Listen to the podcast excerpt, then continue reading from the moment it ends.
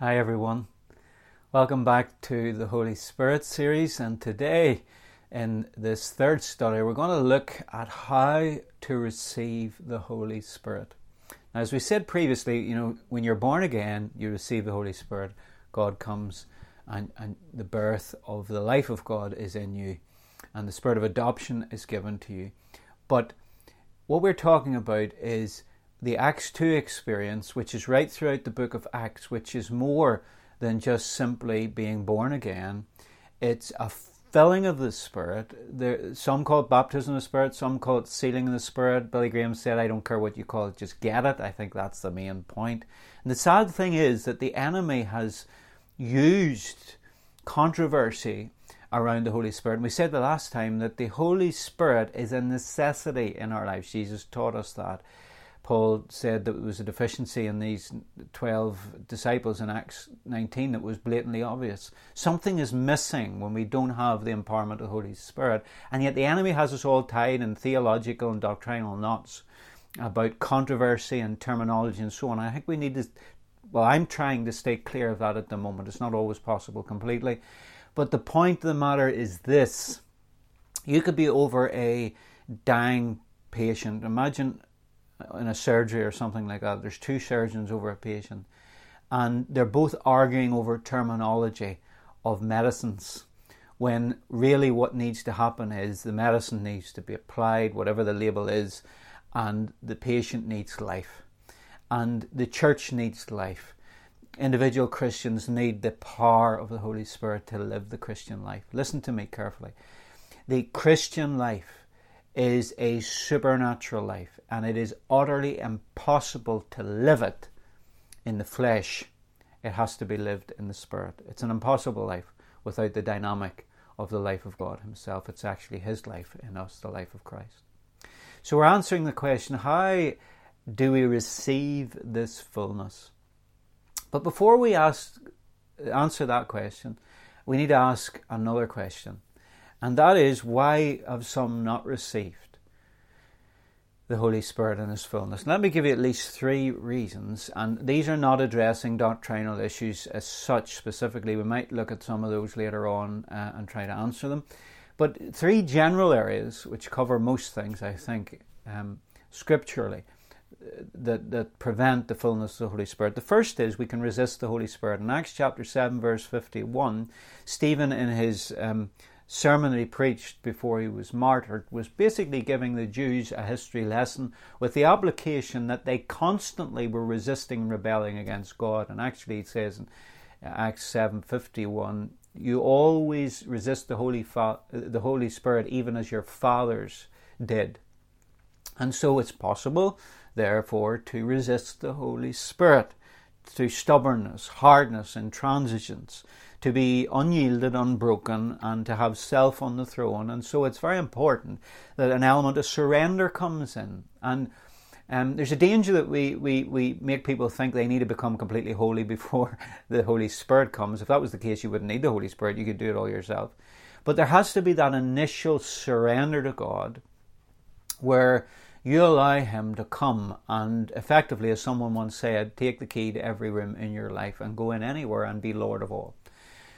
I remember asking a, a, South African preacher years ago by the name of Rex Matthew what he believed about the fullness of the Holy Spirit, and he said he believed it was the flip side of the coin to the Lordship of Jesus Christ.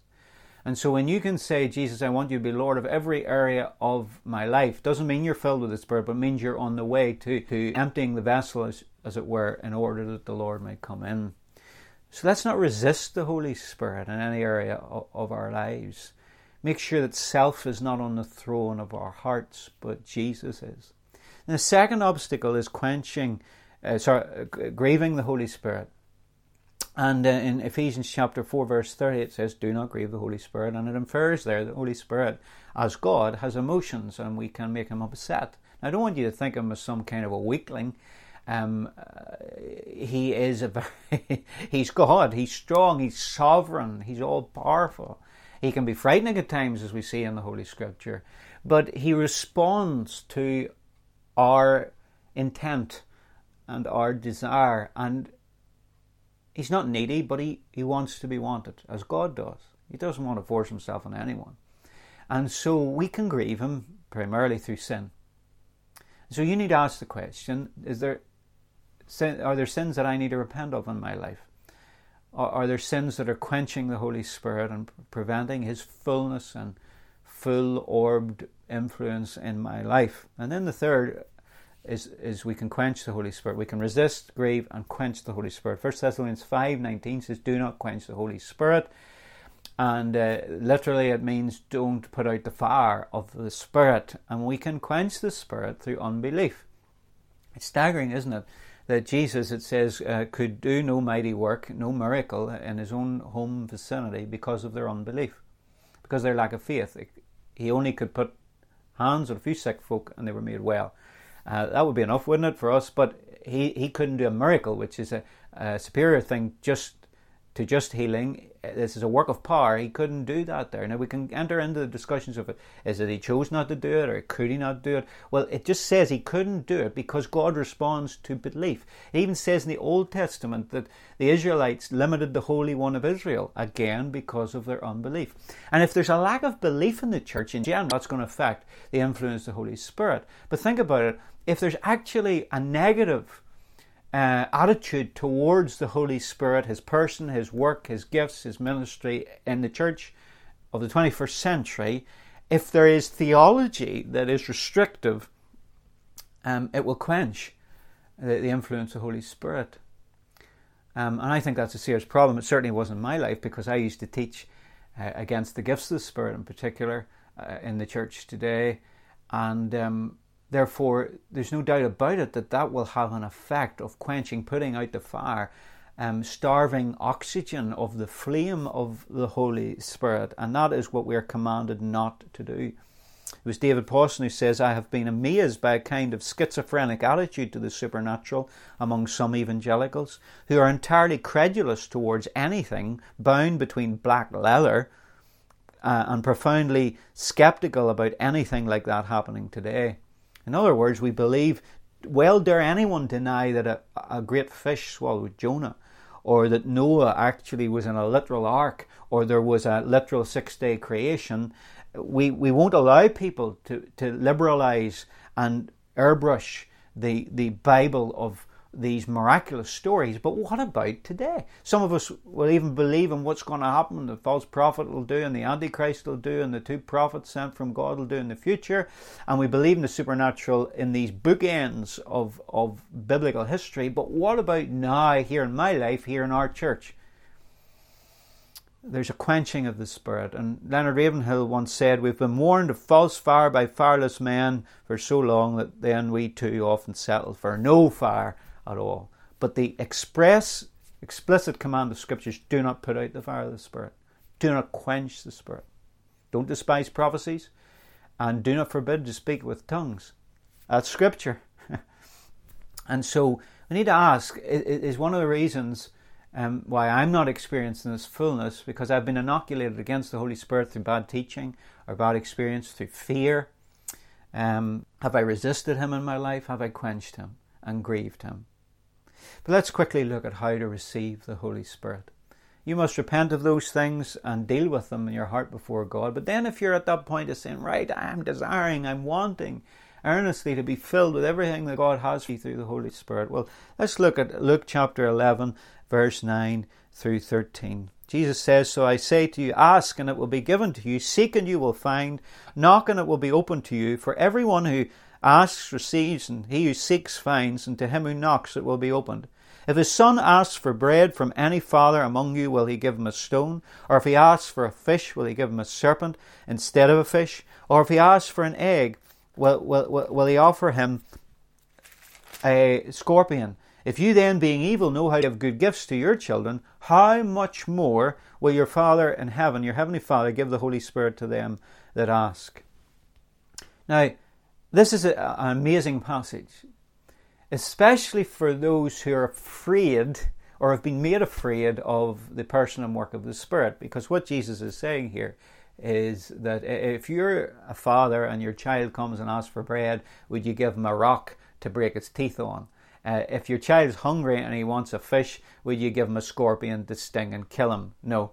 And you're not perfect like I'm perfect, Jesus and the Father is saying, and yet you know how to give good things to your children. How more, more do you think I, as the good, perfect Heavenly Father, will give you the Holy Spirit when you come and ask for Him? Well, there's a, a, a text to claim in receiving the Holy Spirit.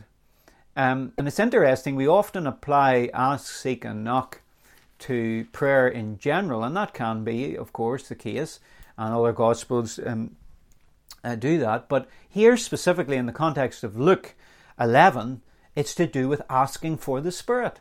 And when we come to look at the gifts of the Spirit, it says we're to pursue the, the, the gifts of the Spirit earnestly, we're to desire them fervently, we're to go after them as if our life depended on it.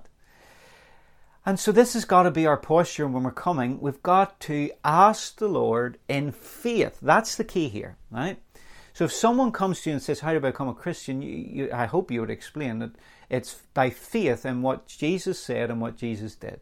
So he died for our sins, rose again, and it's through believing in the sufficiency of his work on the cross that it's enough to take away our sins, and that he said that if we called upon him that we would be saved. If you believe that, you are justified.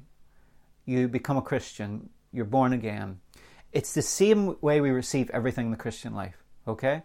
And sometimes when it comes to the things of the Spirit, we're waiting around for an experience, and the Holy Spirit gives experiences. But it's not an experience that actually we're looking for. It is the, the substance of His power and His life in us, and that comes by faith. Experiences may come, um, and they may differ, and usually do among people, but it's the faith that counts. It's a grace gift, God's hand giving us this gift. It comes from Him. He wants us to have it more than we want to have this. But it is faith which is our hand receiving that gift. So we've actually got to believe. And it's repentant faith, because all faith is really we turn from our own ways and our sin and we turn to God. So we're turning away from those things that have resisted, grieved, and quenched the Spirit, and we're turning to Him and saying, I can't even live this Christian life with the, the righteousness that I try to drum up in my own efforts. I need you, Lord. I'm desperate. I'm empty. I'm, I'm finished, but I'm hungry and desiring you. Would you come and fill me? But, but it's more than that. It's asking, as, as uh, verse 13, of you being able know how to give good gifts to your children, how much more should the Heavenly Father give the Holy Spirit to those ask? It's asking, but it's asking in faith. Asking in faith, and that's different. 1 John chapter 5 and verse 14 says, um, Now this is the confidence that we have in him, that if we ask anything according to his will, he hears us. And if we know that he hears us, whatever we ask, we know that we have the petitions that we've asked of him. So if we know that what we're asking, this is our confidence, this is our assurance, if we're asking according to his will, so he says he, we're to have the Holy Spirit, so that's according to his will. If it's according to his will, we know he hears us.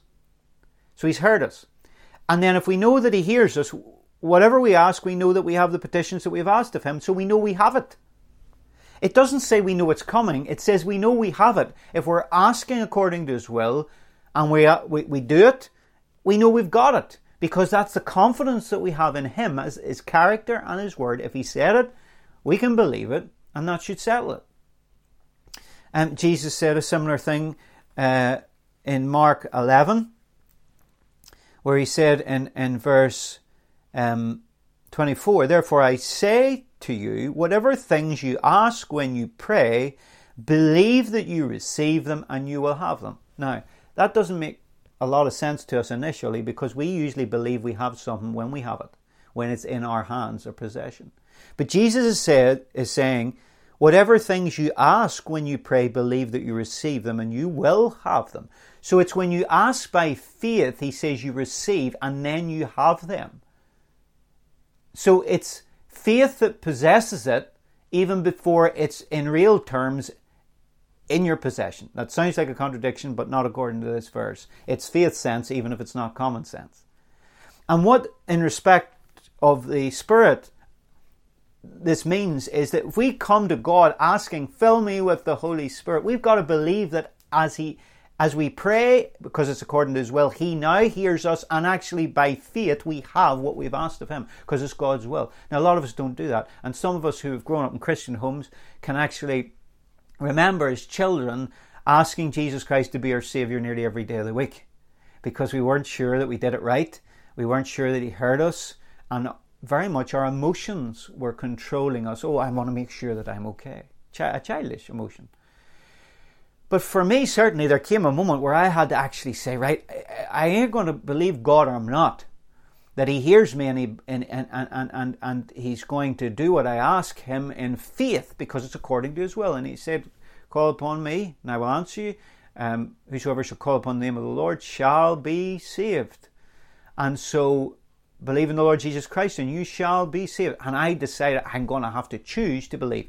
And that's what we call the committal of faith, where you're actually committing it to God. And so often in the realm of the Spirit, we are relying on our feelings instead of faith on in the facts. Now, don't misunderstand me. Feelings are important. God created them, and I believe the Spirit will give you very good and sometimes not so good feelings um, in order to bring us in the right direction. But the important thing is to get things in the right order. And just like the navigator's diagram shows us, uh, if you're familiar with that, there's a steam engine, uh, a railway engine, and then there's two carts, two uh, carriages behind it. And the railway engine is, has written on it facts, the biblical facts. And then the, the first carriage is faith. You put your faith in the facts, and then the next carriage is labeled feelings. And the idea is that your faith needs to be in the facts, but so many people's faith is in the feelings. Feelings is driving the, the, the engine, and it can't. And the danger is we are looking for a feeling. Now, the Holy Spirit often comes and you have feelings. I'm not saying that that's not the case. And you should eventually get feelings. You look at the fruit of the Spirit, and many of them correspond to feelings. They're not feelings entirely, but some of them correspond to feelings like joy and, and peace and so on. But the first thing is faith and faith alone, so that whether feelings come or feelings go, as we said, Martin Luther put it, feelings are deceiving. My warrant is the word of God, not nothing else is worth believing. Uh, feelings is like a compass. It it directs us in a certain way, but it, it is regulated by an overriding principle, magnetism. And so we've got to get the print, overriding principle of faith linked into the, the truth, and then the feelings come and the experience will come thereafter. Um, a great evangelist here in, in, in Northern Ireland was um, a man called W.P. Nicholson. He, he went privately to an expert for medical treatment, and they put electrodes all over his body and the doctor went and read a paper and drank a cup of coffee. And Nicholson started to get a little bit irate because he thought the doctor was doing nothing. And he burst out and he said, I'm a busy man, doctor. I haven't come here to watch you w- w- reading your paper. When are you going to start my treatment? And the doctor said, Mr. Nicholson, there's enough electricity running through your body to push a train up a hill right now. And Nicholson says, well, something's wrong because I don't feel a thing. And the doctor took a little adapter which he had attached to a light bulb and he connected it, and it actually lit up because of the electricity that was going through Nicholson's body. And at that point, W.P. Nicholson realized that the Holy Spirit might be flo- flowing through you and you not realize it until a need arises. And I want you to be encouraged today to look in faith to the facts. Feelings will come, and there is a subjective element to the witness of the Holy Spirit. I'm not t- taking that away from Scripture, it's there in the book of Acts. But what I am saying is we need to understand it's faith in the promise of God first and foremost. All who believed received, they did have a witness, but it was the believing that really counted. There should be a witness that the Comforter has come, but faith is what counts.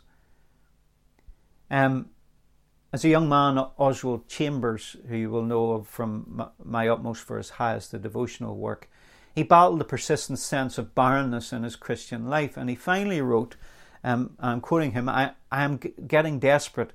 I knew no one who, who ha- had what I wanted. In fact, I did not know what I did want.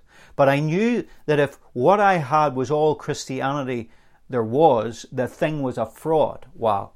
He recognized something was missing. He, I, I knew that if this was all the Christianity there was, the thing was a fraud. Then Luke 11:13 got hold of me.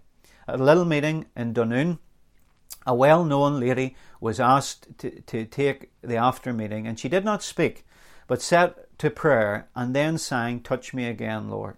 I felt nothing, but I knew emphatically that my time had come. I rose to my feet, and then and there I claimed the gift of the Holy Spirit in dogged committal upon Luke 11:13. If you, being evil, know how to give good gifts to your children. I had no vision of heaven or of angels. I had nothing. I was as dry and empty as ever. No power or realization of God. No witness of the Holy Spirit. Then I was asked to speak at a meeting, and 40 souls came out to the front for salvation. I came to realize that God intended me, having asked, to simply take it by faith and that the power would be there. I might see it only by the backward look, but I was to reckon on the fact that God would be with me. Now that's very important because it might be in retrospect that you will recognize the Comforter has come. There should be witnesses, there should be evidence, there should be signs of the Holy Spirit in your life. Yes, there will be, there ought to be. You will know it eventually, but the important thing is many of us are looking to feelings or experiences rather than faith in what God has promised, take Him at His word. Why not do that now? Get rid of those obstacles that are resisting, grieving, and quenching the Spirit. And why don't you reach out now by faith and pray with me right now? Lord Jesus, I repent of my sin. I repent of resisting you, quenching you, and grieving you in the Holy Spirit. I want to be filled with your life and your power. And I thank you, Father, that Jesus died, rose again, and ascended to heaven that I might be filled with your life through the Holy Spirit. And now, Father, I come in Jesus' name and I ask you to fill me with the Holy Spirit. But here's, here's the, that's all important. But here's a very important aspect. Lord, as I have now asked according to your will, I know that you hear me and I know I've received the requests that I've made of you. And I'm going to choose to believe now that you've heard me, that you have filled me, and I am now immersed in the power of the Holy Spirit, and I'm going to walk out expecting to see signs of that now. And I want you to show me that now in Jesus' name. I thank you for filling me. Amen. Why not communicate with us and let us know how God has met you through these videos? And uh, what He's doing in your life, perhaps. Um, but God bless you, and may you walk in the fullness of His Spirit this day and every day of your life. Amen.